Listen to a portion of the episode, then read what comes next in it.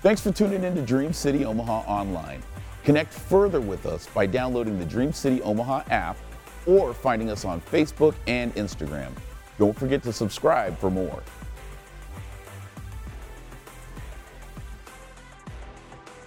Uh, just a moment. I'm gonna I'm gonna have my friend Pastor Corey Demo, pastors a great church in, in Southwest Florida, come and he's gonna share the word with you today. Those of you that have been a part of Converge this weekend, uh, I know that you've been blessed, so I'm not gonna ask you to to raise your hand if you've been blessed. It's been an incredible time. Friday night we had a, a great time, and, and God gave us a word for us in this season. And then yesterday we had different speakers from from from around the city, and then Pastor Kerry Erickson from uh, from Mercy City church in Lincoln. She came and shared, and it was just incredible. And I'm, I'm, I'm trying to lay it on thick for those of you that weren't here to make you just feel a little bit bad. But I also want to let you know I, I understand, I get it. You know, lives are busy, stuff's going on. We did record the sessions, and so if you weren't able to be a part of Converge this weekend, would definitely encourage you. Like I told Pastor Dobie last night, I might just not preach for the next four weeks and just show all of the sessions that we had yesterday for those that couldn't be there because it was it was literally that good. And so want to definitely encourage you to, to get on and to, to watch those. And and today as we as we finish it up, I know Pastor Corey is gonna gonna bring an incredible word and and, and after service we've got something special that we're going to do. We've been looking forward to as we've been fasting and praying and seeking God's face and where He's calling us into this year. And so uh, without any further ado, I'm just gonna invite my friend Pastor Corey. Dream City, would you put your hands together and just welcome him this morning? Hey, it's great to be with you guys again. For those of you who weren't at Converge, uh, it's great to be back with Dream City. I had the privilege of being here with you uh, a few years ago, and um, I love I love the church. Before I do anything, I want to say this. Um, uh, this is a great church. You have incredible pastors in John and Angel, and uh, uh, I'm going to talk about how far back we go and some of the, the, nonsense we still do to this day as lead pastors. Um, but uh, but I'm so excited to be here this weekend. I, I feel like God gave me some stuff that completely lined up with where you're at, and I really believe this season, this prayer and fasting, this even this weekend is a catalyst for a new season and some really exciting things at Dream City. And I know pastors sometimes overstate that, but I even told you, I said, it's been a long time since I felt like this is, I think, exactly what God wants to say to this house at this time. And so it's been a privilege to be a part of that. But um, but this whole be one to reach one, um, I, I don't know if you know this, but as a pastor of a church myself, we spend a lot of time carrying weight and putting pressure on ourselves to lead you well. We go away, we pray. It's no small thing. And, and these guys carry the weight so well. They love you dearly. They want what's best for you. I talk to them, John, regularly, and he's just constantly, his heart is for you. And so um, uh, I want to just say thank you to let me be here. And, and John is one of my closest friends at this season of my life. And so can you clap for your pastors because they genuinely, you have great pastors. They're awesome.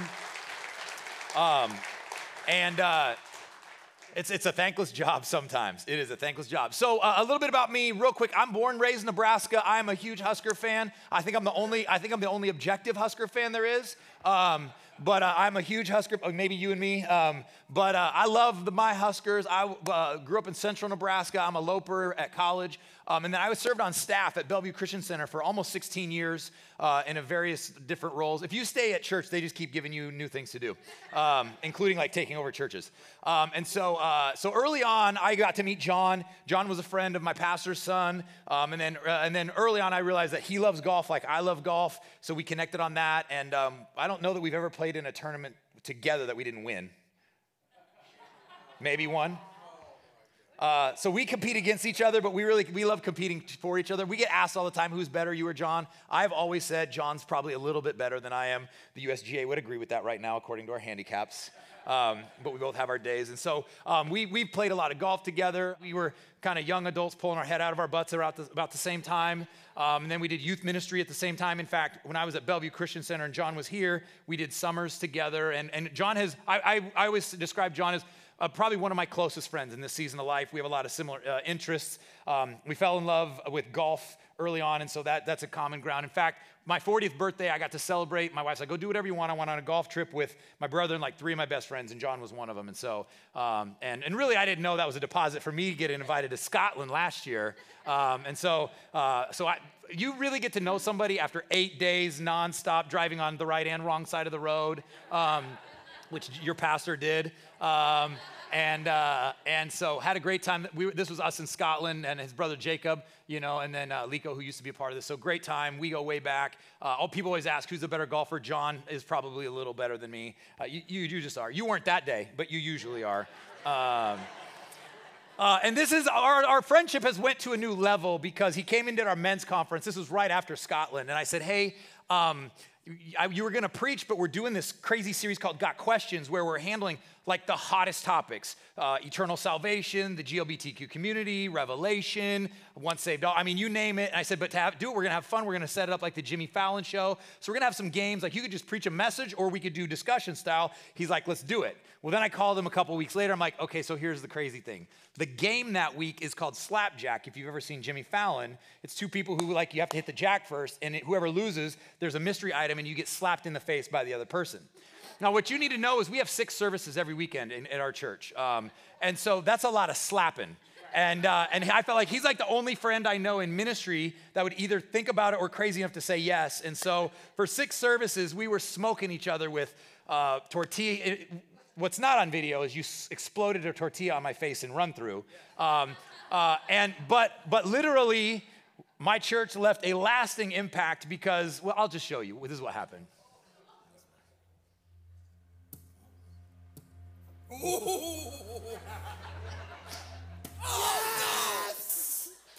Yes! Because we have a frozen snapper.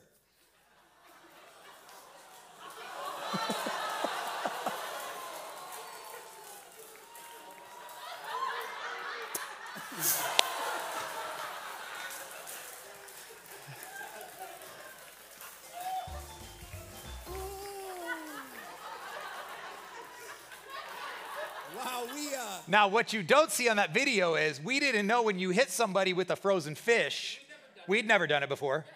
Uh, and you have to hold it by the face because what you don't see is one of the scales got under his skin and gashed his face. And the rest of the service, well, I think we're talking about like eternal salvation, you're literally bleeding.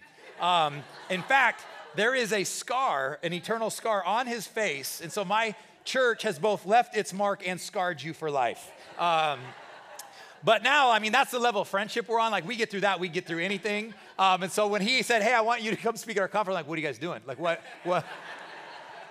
What's happening. Like, I know what happened last time you were at my church. So uh, we go way back. Anyway, I listen, um, I'm excited because I have a word that I, I told John I, I, get to speak and travel like he does sometimes. And I haven't felt this confident about a word for a house in a really long time. And, and I think this is going to be the catalyst to the next season that God is bringing you in. And, and it's interesting because um, it's, it's, I, have gotten to watch how it plays out if you really commit to this in my church. Uh, humbly, I have an amazing team. I'm in a fast growing area um, but we've seen in the, in the five years that I've been there, uh, easily 1,500 people say yes to Jesus for the first time. Um, and listen, I'm not an anointed evangelist. I'm not that spiritual. I'm not a great pastor. I tried not to get the job. I didn't want to be a pastor. Again, we have that in common. Um, I've watched normal, broken Jesus followers grab onto something Jesus said and, and it's just is just happening and i'm so excited to bring it to you because i think god wants to do the same thing here and every and, and nobody's exempt from this. And so um, i want to dive right in and this last weekend we've been talking about the fact that we are the light of the world. I love that you guys have adopted this be one to reach one. Be a disciple reach a disciple because that's it. And it's so simple. Following jesus is not complicated but it's difficult. We're the ones that overcomplicate it and so I loved, I, need it explained to me like for dummies, and so that's how I explain it. And so I like to keep things simple. And Jesus, in his first ever message, first words out of his mouth were actually to the people who are gonna follow him. He says, You are the light of the world. I need you to say, I'm the light of the world. No, no, no. I need somebody who's excited to be in church to say, I'm the light of the world. Turn to somebody next, you say, I'm the light of the world. Turn to your second choice and tell them too. And so Jesus then goes in on three chapters of the Sermon on the Mount to talk about what does that mean? What does it mean to be the light? We are God's plan for redemption after Jesus. Some of you are like, I think they just invited a heretic. We are God's plan for redemption after Jesus. We aren't Jesus, but he flows through us. That's what he meant by you are the light of the world. In fact, a few, a few uh, uh, ideas later, as he's finishing the sentence, he's finishing this idea. He says, actually, here's how you live as light. He goes, let me help you. He says in Matthew chapter 6, do not store up for yourselves treasures on earth where moss and vermin will destroy, but rather store up treasures in heaven where moths and vermin do not destroy and thieves do not break in and steal. Jesus is saying there's gonna be a world that's gonna tell you to, to, to, treasure what they treasure, but I'm telling you to treasure what heaven treasures. And treasure of heaven, what is the treasure of heaven? The treasure of heaven is souls because Jesus said in Luke chapter 19, verse 10, he said, Here's what I came to be about. The Son of Man came so we could have awesome church services. That's not what Luke 19 10 says. So we could have feel good moments. No, he said, I came to seek and save the lost. The treasure of heaven is broken, lost people that don't know they're the treasure of heaven. And it, Jesus has an eye for redeeming things, taking something broken and seeing its value and restoring it. And so he left heaven, the treasure, he, he left heaven to restore and go get some treasures. What is the treasure of, he- treasure of heaven? Lost, hurt, broken people.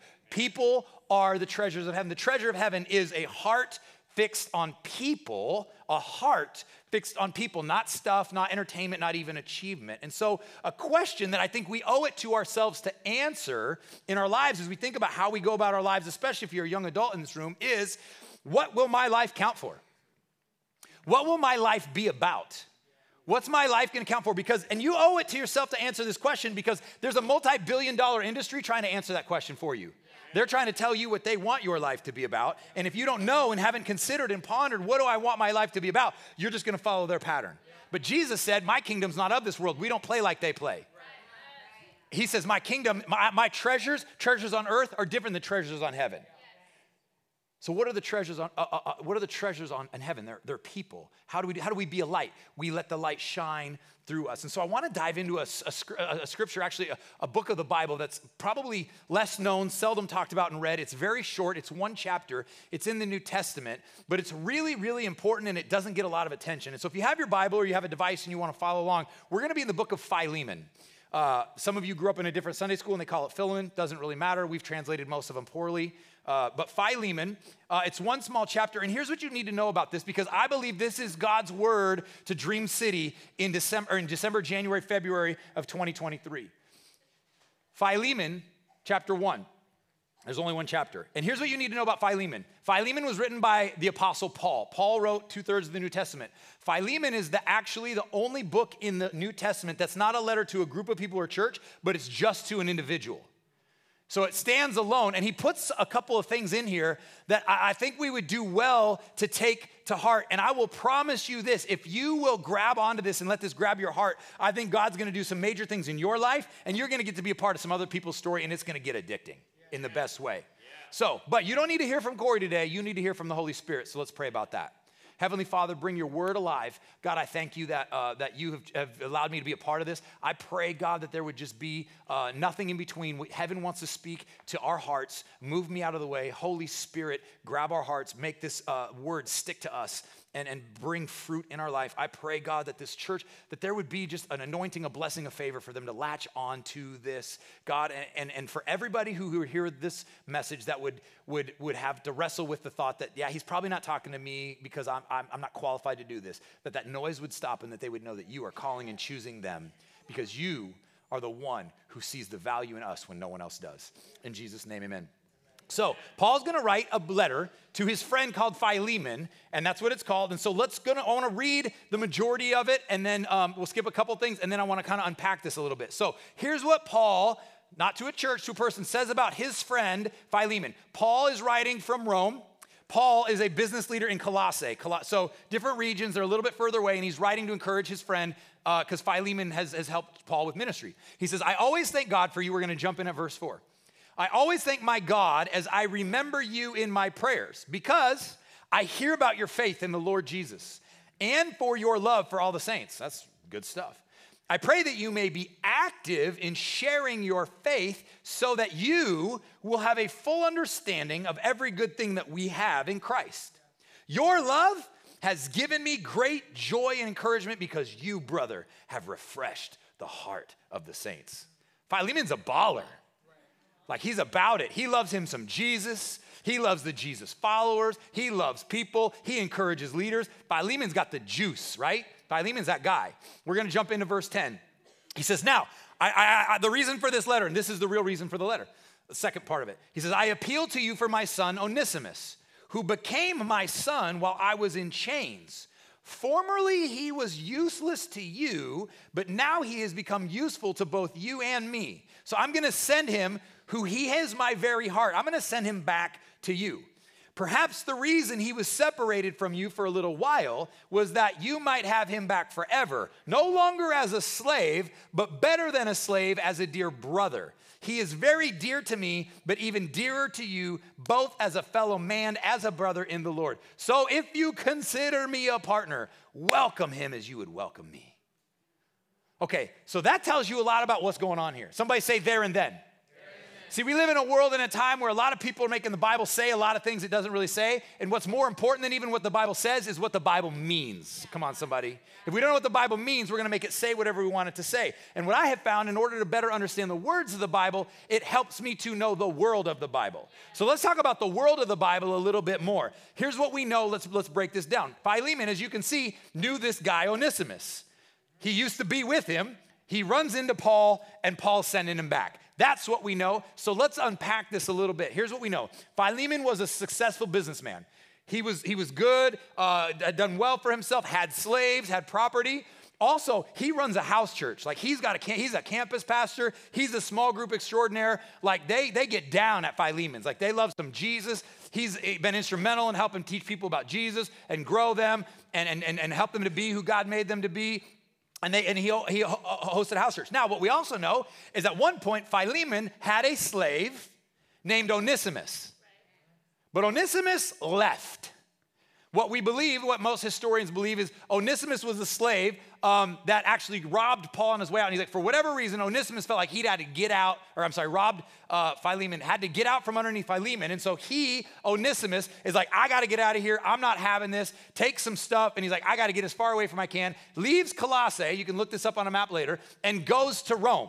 That's what we know. He runs away from Philemon, all the way away from Rome. And, and as fate and the Holy Spirit would have it, he's like, I just got to get out of this. They're always singing, like, I love you, Lord, and I'm having house church, and they're like, da da da da. He's like, I got to get here. He goes to Rome, and he just happens to run into some dude in prison named Paul, who had a little bit of a reputation for telling everybody about Jesus. Because as bad as Onesimus might have been, Paul was worse. He was like, Yeah, like there are some Christians that went to heaven a little early on my account. Like, Stephen, you know, like uh, he hated Christians, but he's like, I met Jesus and I got to tell everybody. So wow, Onesimus is like, I'm out. He goes to another city to do God knows what, and he runs into Paul. And Paul does what Paul does. He's like, let me tell you about how bad I was, how wrong I was, how right I thought I was, but how wrong I actually was. But then I met Jesus and he didn't shame and condemn me. He actually met me where I was. And he's like, hey, I got something better for you to do with your energy and your zeal. And now I serve and I love him and I tell people about. In fact, I'm in chains for preaching Jesus. They beat me, don't even care. Last time they threw me in prison, me and Silas started a worship night. Everybody got saved, the jailer, his family. It was like epic, dude. Like, so like I've been shipwrecked, I've been bitten by snakes. Like, what's your story, bro?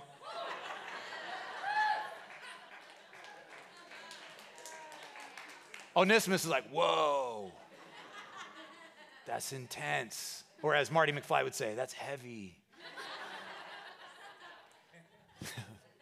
There's something wrong with me. So he, and so what happens in the moment is Onesimus has this radical transformation, this salvation moment. He's like, hey, do you want to invite the real Jesus in? He's like, done, bet, game on. So Onesimus is like transformed, like he's changed. He's like, man. And so he's explaining more about Jesus. And Onesimus like, look, listen, Like, I actually am not from Rome. I'm like, I escaped. I, I, I got to go back to my master. And, and, and Paul's like, yeah, like, tell me about it. He's like, yeah, I used to work for this guy uh, in Colossae. And, and, and so, but, and so what we know is Onesimus was doing some ministry with Paul. And he's like, Paul's like, nah, you got to go back. Like, he's like, I want to go make it right. I want to rebuild that bridge. God's into reconciliation. He's into redemption. Like, I didn't leave right. And so Paul is going to write this letter, and uh, and and so that's what leads this relationship, and it's a real deal. Like Onesimus is transformed, and he's like, I got to go back to Philemon, and so Paul basically writes this letter, like, Hey, Philemon, I need you to know I met Onesimus. He's going to tell you he met Jesus, and I'm just telling you it's the real deal. Like it's what's up. Remember what happened to me? Happened to him too. So I'm sending him back. Like he's not trying to rob you. He's not trying to come back. You know, you don't got to hide your wives, hide your kids. Like it's none of that. Like he's coming. I'm coming. He's coming. We coming. He, was, he got his Deion Sanders game right. Uh, and so I want to dig into this a little more because Paul, Paul says a couple things to Philemon that, gosh, I wish every church we would just kind of zoom in on this more often, mine included. I miss, I've been a church kid my whole life, pastor's kid, and a pastor for a long time. And in all of those, I miss this a lot, way more than, more than I, I care to acknowledge. But, but I'm so glad that God has awakened me to it. And I'm not good at it, but I'm trying. And so here's what Paul says to his buddy Philemon. So the letter is, I'm going to send him back. So let's look at just a couple things he says. First of all, he says this I always thank God as I remember you. He's like, You're a big deal. Like, you're a kingdom warrior. Like, we need you. But he says two things. He says, Because I hear about your faith in Jesus. He's like, Man, you love Jesus. You get Jesus. He's real to you. I love your faith in Jesus. There have been times you had to go without or didn't know what was going to happen, but you have faith in Jesus. I thank God for your faith in Jesus. That's a great thing to be like hollered about. He goes, and beyond that, I don't just thank God for that, but I also thank Him for your love for all the saints. Man, you're taking care of people. Like these other people, you're telling them, like they're coming into you, your house church. I know you got like small group on Tuesday, worship night on Thursday. You get you break bread on Saturday. Like, man, you're teaching them about Jesus. You love the saints. They talk about how they used to be this and now they're that. And you're like, let's go, keep going. Like, there's more, there's more. He's like, you love Jesus. You love the saints. You love Jesus. You love the church. You love Jesus. You love Christians. You love Jesus. And man, you love Jesus followers. He goes, but I'm to pray something else in light of all that, I love that you love Jesus and I love that you love his people. But I pray that you would be active in sharing your faith.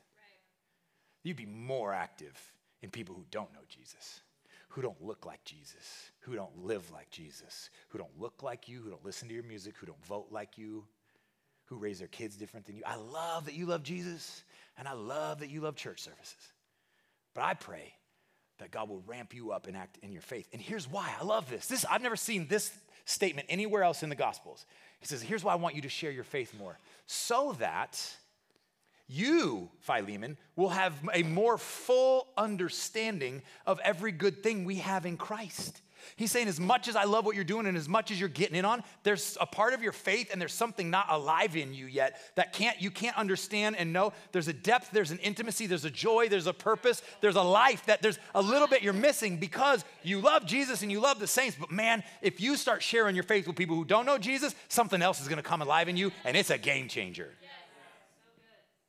He says, So I love that, but I pray that you would do that. And so he's like, I pray that you be active in sharing your faith. Why? So that you would have a full, uh, he doesn't say because people are lost and going to hell, although that's a really good reason. Right. Because I want you to have a fuller understanding of the Jesus part of his heart that you're missing out on. Yeah. Because, see, the, the closer I get to Jesus, the more I should love what he loves.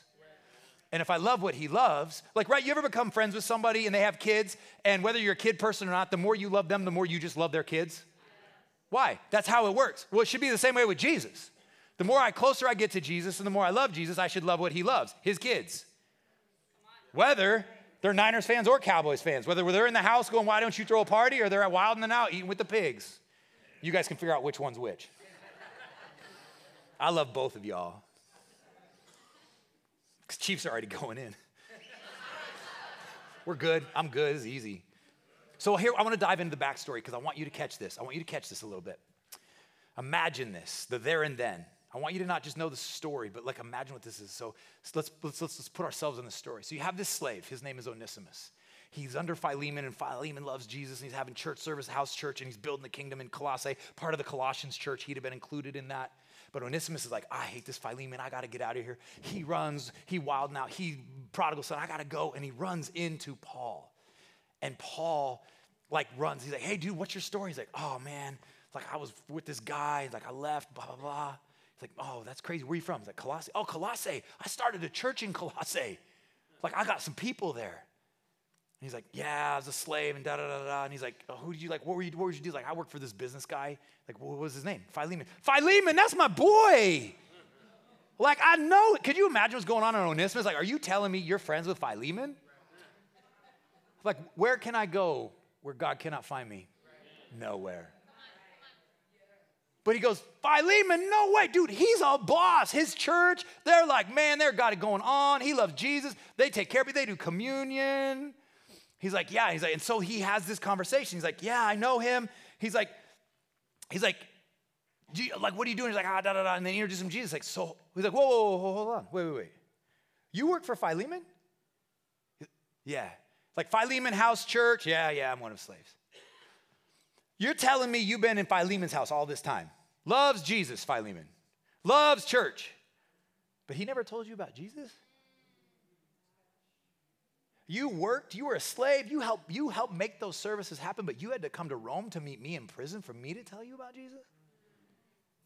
Philemon, I love that you love Jesus, and I love that you love the saints, but be a little more active in sharing your faith because in your house is a slave that had to come to Rome to meet me.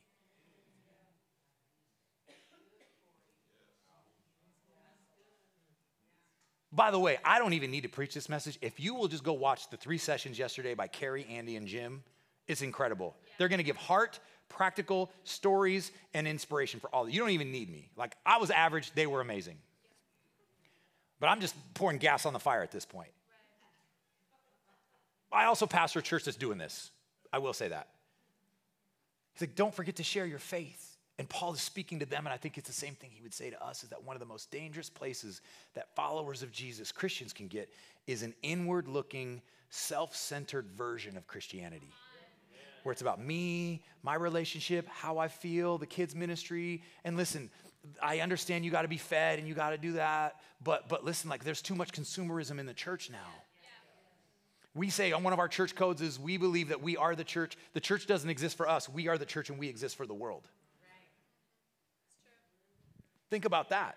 So we say we're not consumers, we're contributors. Christianity, where instead of loving those who are far from God, we judge those who are far from God. Where instead of having a heart to reach out to those who are broken and hurting, we have an attitude of retreating and running from them. And before long, we get a lot of people going, stay away from the world. The world is bad. Stay away from those people. And there's obvious wisdom. We parent kids. We're, we got boundaries. I've read every boundaries book there is. I know. Thank you. You can email John about how off I am right now. There's non Christians, and they let their kids watch SpongeBob SquarePants and all this stuff, and they cuss at the baseball team and all this stuff. But here's the, here's the, here's the problem. And I'm that guy. I'm that guy. I'm like, protect the kids. But here's my problem when I read Jesus, because I love Je- I love the word, I love Jesus. I'm not good at being like him, but I'm trying. The last thing he said wasn't, um, "Hey, I'm gonna go to heaven, so go in your houses and hide." The last thing he said was the same thing as the first thing he said go let your light shine because it's dark out there. It's dark. And I said this on Friday. I said, here's the best part of the darkness. Our job is not to drive out the darkness, that's God's job. Our job is just to let our light shine wherever he puts us. That's freeing for me. Because my number one is responsibility. So I'll own all of it emotionally. Christians, go. He said, go shine. He says, you're the salt, you're the light. He goes, you don't run from darkness, you run into darkness. You engage them, you get them. And, and so I think at this point, we probably would all agree this is important. And so Paul is saying to Philemon, and I'm saying to you, hey, I love that you love church. I love that you're committed. I love that you're online, whatever. But man, share your faith. Why? Because there's a lot of darkness out there and there's a lot of people who need what you have. How do I know? Because Jesus said this isn't about evangelism. He says, he said, this is not being evangelists. He says, this isn't about an anointing. He said, there's so much in the harvest, it's not even funny, but I can't find any workers. Now, is there an anointing on an evangelist? Absolutely. I've watched you do it most of my life. But I'm saying you don't have to be an evangelist to share your faith. So if that's the case, then why don't we do it? I think there's a few reasons we don't do it.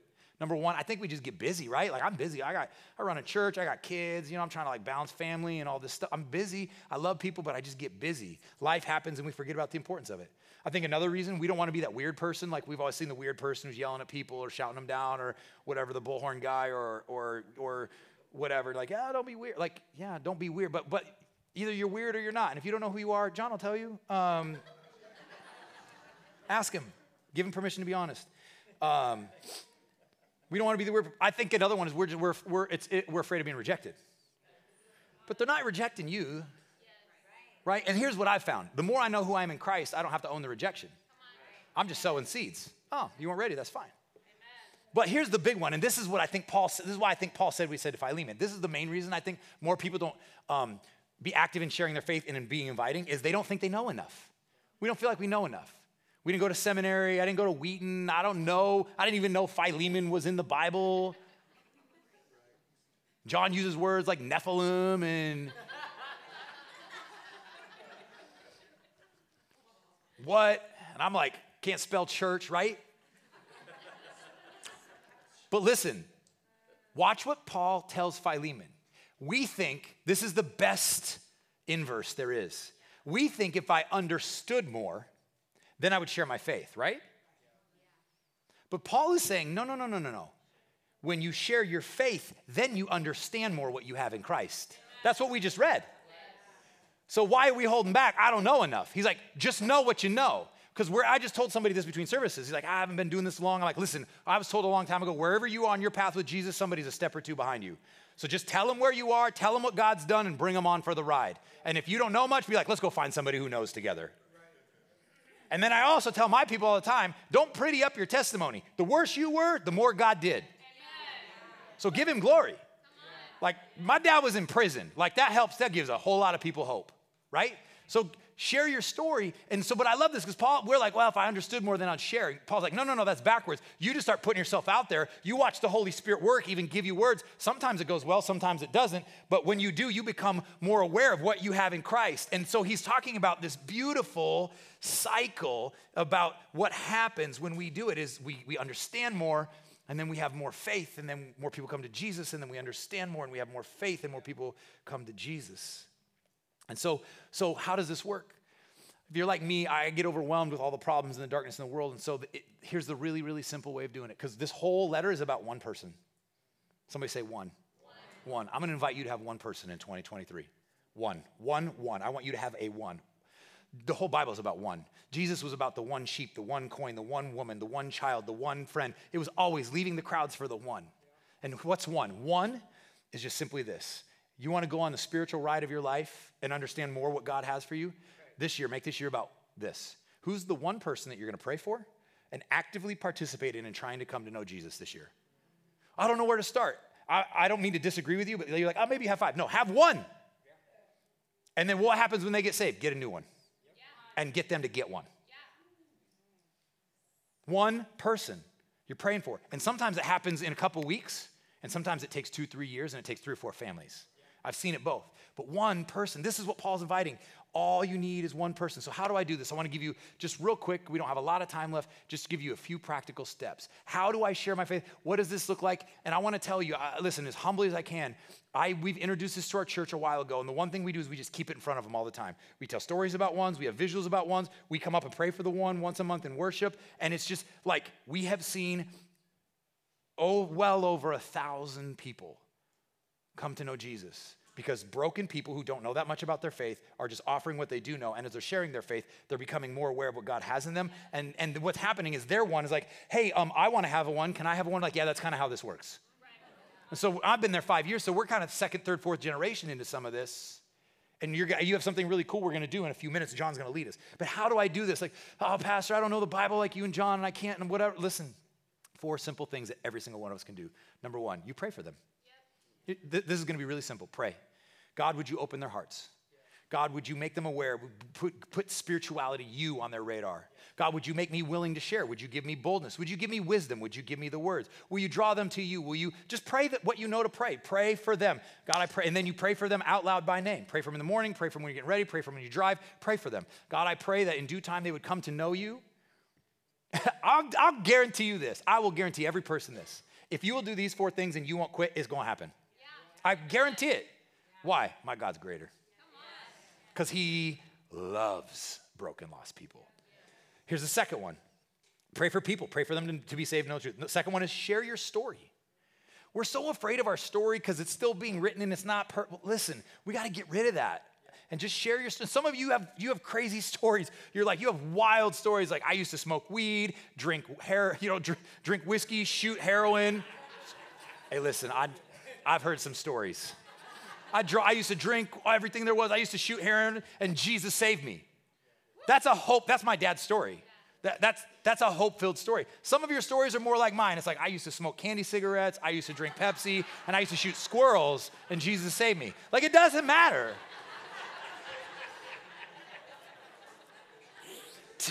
Just tell your version of a story because God's always, here's what I've seen with God. I'm, I'm starting on my fifth decade on this planet, which makes me early 40s, not early 50s. I am old. God will always put people in your life that are just a couple steps behind on the same path you are. Whatever He's been doing in your life, I guarantee there's somebody in your life that needs what you have. So just share your story. Maybe it's not that, but it's I lost a child too. We couldn't get pregnant for 10 years too. I lost my mom to cancer too. Yeah, I'm on my second, third marriage too. I've had a, a, a, strange relationship with my adult child too. We've been through some diagnoses too. We've been through the, the ringer with, I mean, we spent more money on marriage counseling than anybody I know uh, too. Like, share your story, but God is coming in and we're not where we want to be, but I'll tell you, we ain't where we were, and it's only because of Jesus. Share your story. And more importantly, ask them theirs. But your story is going to give hope to people. And when you share your story, again, people might respect you for your strengths, but they'll connect to you through your brokenness and your weaknesses. And then, three, this is crazy. This is crazy. Invite people to church. Do you know how many people will say yes if you invite them? Do you know how I know? I never used to invite people to church. And then they gave me a church. I'm like, well, I'm at least going to create the church I always wanted to have. So I didn't have to explain a bunch of stuff when I came to church. So we're crazy, fun. It's me. So it's like, hey, invite them to church. I invite people to church all the time. Now, I don't tell them I'm a pastor. That's super fun. I invite people at my gym, my servers all the time. Hey, you got a church? Come to this church. People are great, yada, yada, yada. I'm like, if you need somebody, you can sit with me. A couple times that's happened. And then I just walk on stage after worship. It's so fun. They're like,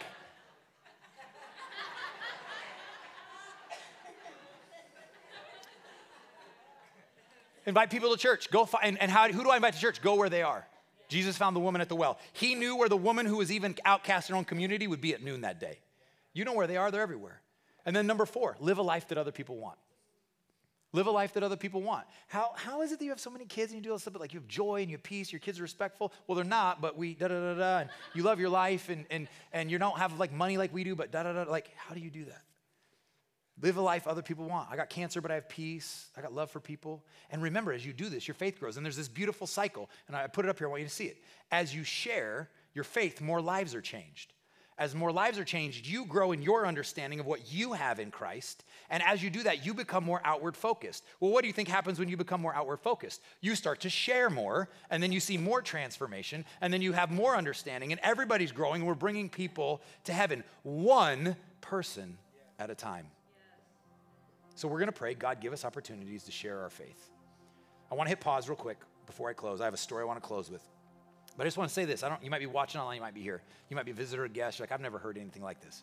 Before I, we tell anybody to do something, you might be somebody else's one today.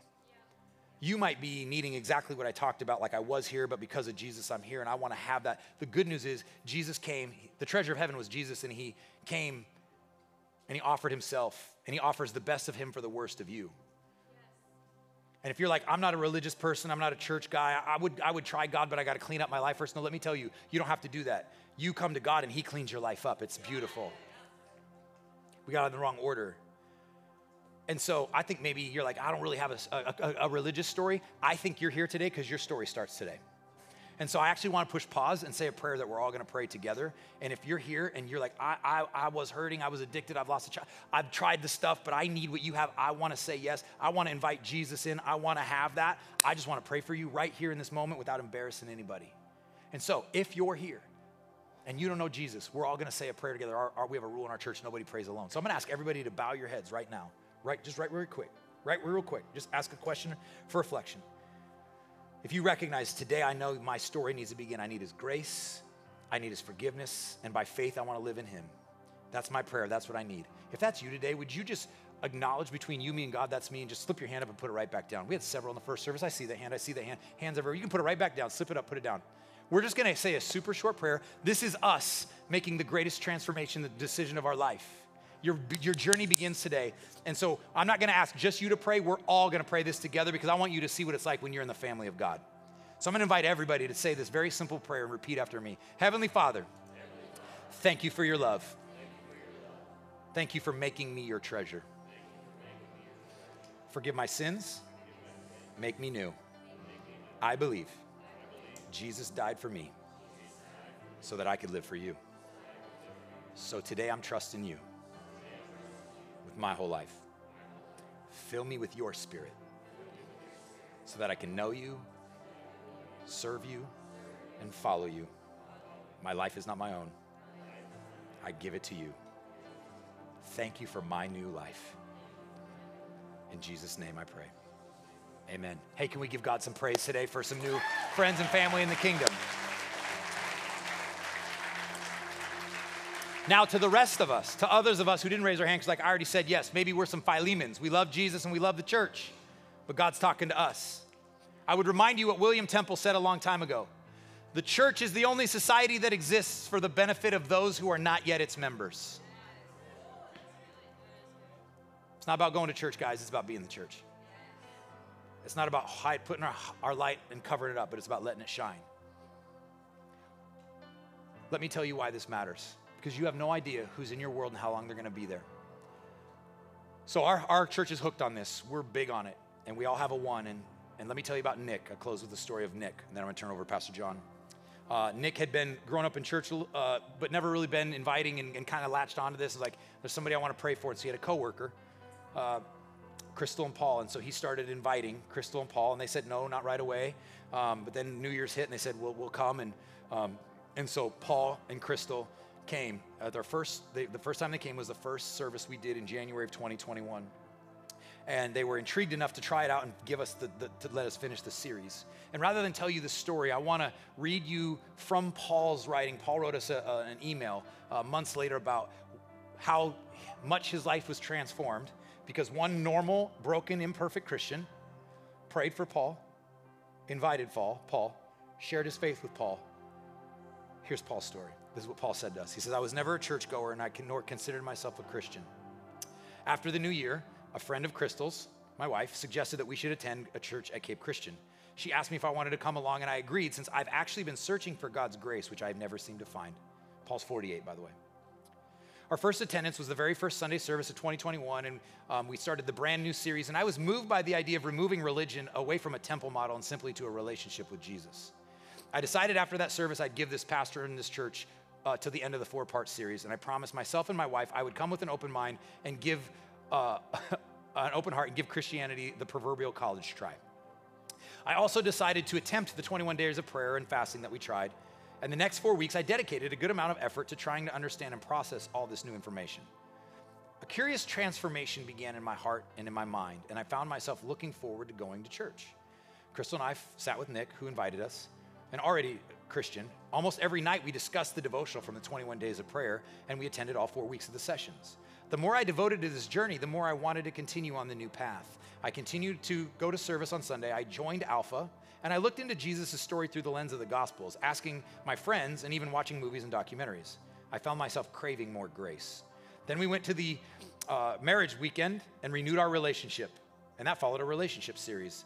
Then you talked about bringing something and coming hungry, and I came hungry for more of God's grace. I went through growth track to bring something. I wasn't sure what, but whatever I was, I was wanting to bring what I had because the hunger was there. Then you did the CrossFit series, and Lord knowed I needed to make improvements on my body. Uh, and the sequence of events I found beginning the first Sunday of 2021 began to feel like your whole year was set up as a program so designed solely for me. It was surreal as I began like what was my own version of the Truman Show, and it was literally like this whole thing had been produced and rolled out just for me. And as I did, I found what I had always been looking for God's grace. This is what he closes with. I've never considered myself a Christian, and I can't, in good humor, honestly say that I've ever prayed or truly acknowledged God. But last Sunday, I felt in my heart I was ready to be baptized and completely, or rather, formally and publicly let him into my life. As I'm fairly certain I let him in whether I knew it or not sometimes after that first Sunday service. I'm sorry for this trifle long winded, but I felt the need to get this down in writing for me more than anybody else is I process the scope of how much I've grown in my relationship with God over the past two months. I also wanted to express how instrumental your church has been in nurturing the growth. There's a reason why we drive an hour to go to church. That was January 2021. What we didn't know was that in September of 2021, Paul was going to contract COVID, and because of health complications, he would pass away. So we got Paul's last eight months of almost a 50 year life. Paul was searching, he was looking for grace. And he just needed one follower of Jesus to risk it and go, hey, do you want to come to church? And his last eight months, he found Jesus, he found a community, he grew in his faith, he fell in love with God. I actually have his last journal entry where he talks, his last journal entry before he went to the hospital was, God, I just want more of you every day. Paul gets to spend eternity forever with Crystal and us because, not because of a pastor, because one of you went to work and said, I want to be more active in sharing my faith. Paul's my one. I have hundreds of stories and videos of people coming, and how this looks in our church is everybody's one has a name on a lock. And it starts with the Venice Lovelock Bridge, started by a Hungarian woman uh, after World War II. Um, she was um, romantically, madly in love, and her husband died in World War I. I'm sorry. And so what she did is she went back and visited all the cities, the cities that they were in, and they had meaningful connection. And she put their initials on a lock and put them on all the bridges. And this became a thing and it grew in popularity. And now, cities all over Europe have bridges covered with lock that represent the love of two people, and they call them love locks. And so we've adopted this, but rather than it be romantic love, we have a wall in our church that have this is our wall that have locks, but it's not romantic, it's everybody's one. And what we do is we put their name on it and we and we pin it up there. And when they come to church and when they give their life to Jesus, like some of you did today, we walk them to the wall and go, "We've been praying for you for a long time. We went before you. There's a community that can't wait to welcome you into their family." And then we take it off and we give it to them. And here's what's happening. Most of them are going like they're overwhelmed, they're amazed. This man had been two families, one for years and didn't know it. Gave his life to Jesus, got baptized. He's on our staff, and every single one of them are going, "Well, wait. Now that I have this, uh, can I have a one?" And so now they get a lock. And so we're seeing our city transformed and we're seeing lives changed one person at a time. Not because people are going and preaching the gospel at work, but because they're sharing their story, praying for friends, inviting them to church. Because they're taking Paul at his word, say, I love that you love Jesus, and I love that you love the church, but I'd love for you to be active in following and be active in sharing your faith.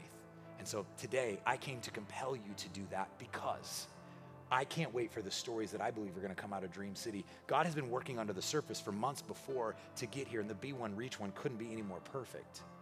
And so I know that Pastor John's going to come and invite you to have a one and explain how this works. But I believe you guys have your own Love Lock bridge. But, but I'd love to just pray for you. And all I want to pray is that how normal it's been in Cape Coral would be how normal it would be for you. It's just become a normal thing that every week, five to 40 people give their lives to Jesus because somebody prayed, somebody invited, and somebody shared their faith. Heavenly Father, I pray whatever, whatever you're doing at our church, would you do it at Dream City? Would you help us to take the word from this place? Would you ignite a fire for people coming to know you one person at a time? Equip, empower, and, and give courage to every student, teenager, young adult, adult, mom, dad, grandparent, coworker, in law. And God, I pray that we would see you do what you promised you would do. You said the harvest is plentiful. You're just looking for a few people to go. So I pray, God, an anointing to go in Jesus' name. Amen. Amen. Did you appreciate that word? Thank you, Corey. Thank you for, for coming and being obedient and sensitive to, to what God was doing here in, in depositing in you so that you can come and make a deposit in us. And we know that that, that happened this weekend. For those of you that have, have been at Dream City, some of you are, are newer, some of you just in the last six months, some of you have been here for years. Uh, the last several years praying and, and going into the new year, it's like, God, what's your word for us? Where are you taking us? Where are you leading us? What are you saying to us? And some of you, some of you remember when God said he was doing a new thing. And it was a new thing with new pastors and a new name, and there was a lot of newness that year. And then the, the next year, God told us to be fearless. And a few months later, COVID broke out, and it's like, fearless, God, really, like you knew where we were going. And then God said, keep moving forward. And so, so throughout the years, I've made it my prayer, and, and me and Angel, take it seriously. It's like, God, what are you, where are you leading us in the next year? And this year, praying, really feeling like over the last couple of years, it's been a season of healing for us as a church, for you as individuals, for families, and, and in different areas. I think COVID was was a great revealer, and whatever was right under the surface quickly rose to the top. And so we we had to take some time to to heal ourselves and and feel like. And I've shared this, but if you're if you're new, this is new for you. But but feel like the last couple of years have been a season of preparing new wineskins for the new wine that God was bringing because you can't put new wine into old wineskins. So I feel like the last couple of years, God's been doing things in us in preparation for a harvest that was going to come. And so praying going into this year, like God, what are you saying to us? And, and really, it was just Matthew 28, Jesus speaking to this to the disciples, saying, "Therefore, go. Be a disciple who makes disciples. Be one and reach one." And so, so as we step into the harvest fields as we, as the answer to somebody else's prayer, go and, and some of us plant and some of us water, we know that God is going to cause it to grow. So here's what we're going to do. In just a moment, I'm going to pray for you. I'm going to pray for us. And, and as you leave the, the sanctuary out in the foyer, there's some tables. There will be volunteers out there. There's, there's going to be locks out on the table. And over the last 21 days, we've been fasting and praying and, and saying, God, who's that one for me? Who are you putting on my heart? Who's the coworker? Who's the classmate? Who's the neighbor? Who's the guy at the gym? Who's that person that I'm going to pray for, that I'm going to share my story with, that I'm going to be intentional relationally with this year, and by faith, believe and, and, and pray them into the kingdom? We're going to go out there, we're going to write the name of that person on the lock, and then we're going to put it up on the fence, and we're going to wait with eager anticipation as we do our part and as the Holy Spirit does his part. We're going to wait for the day where we can come in. And they say yes to Jesus. We can take that lock off and then we can go get a new lock.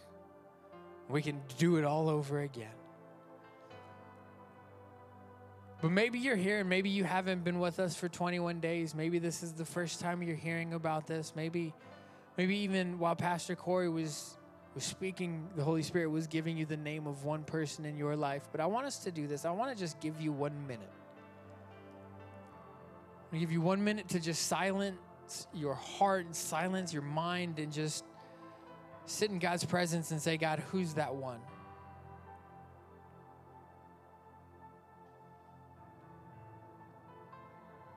God, who are you asking me to pray for?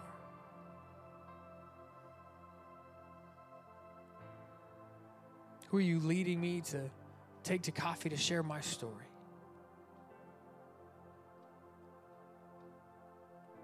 Who are you challenging me to invite to church?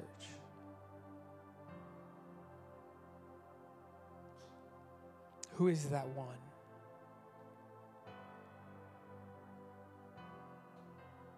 This morning, I want to pray for you, and then we'll be dismissed. And again, we've got volunteers and staff, and I'll be out there with you. Lord, I thank you.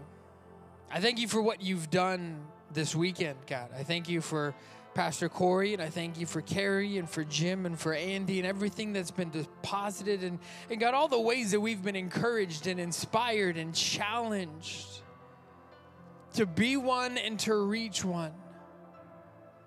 Lord, today as we we, we look at this story of, of Philemon God, there's so many of us that our story is we love you and we love the church, but we've been silent in sharing our faith.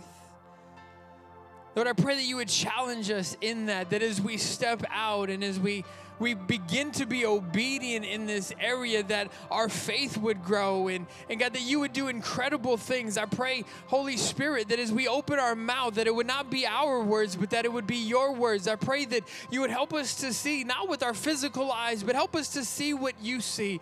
And, and God, I pray that you would break our heart for what breaks yours, that we would no longer be calloused to the pain and the hurt around us, that we would we would no longer turn a blind eye or a cold shoulder to those in our community who are crying out. But God, I pray that we would lean in. I pray that we would respond with compassion, the same compassion, Jesus, that you, you had as you saw the crowds as sheep without a shepherd. Lord, that we would go from this place radically transformed by the power of your word. To go and first be a disciple in our first space. And then, God, to, to witness in my second space and to live with intentionality in my third space. And God, everywhere that you take me, may we, may we be like Paul who even said, Imitate me as I imitate Christ. May we be imitators of Paul, just telling everybody, everywhere, about a God that loves them and treasures them and values them and created them as his masterpiece. Lord, I thank you by faith for the stories. I thank you by faith for the, the stories of transformation the kids whose dad is about to get radically saved and their lives will forever be changed. The single mom who's struggling, whose life is going to be changed, whose family is going to be changed. I thank you that destinies are going to be altered, that paths are going to be altered this year as your people go and not just come to church, but go and be the church. Lord, we love you and we thank you and we're humbled by the opportunity to partner with you in furthering your kingdom. And we do this not to make the name of any church great. We do this not to make our own name great. But God, we, we do this to make your name famous in our city. That the name of Jesus would be made famous in the Omaha metro area as we go and as we love in Jesus' name. And everybody said, Amen. Amen. God bless you this morning, church. Can we put our hands together one more time for Pastor Corey?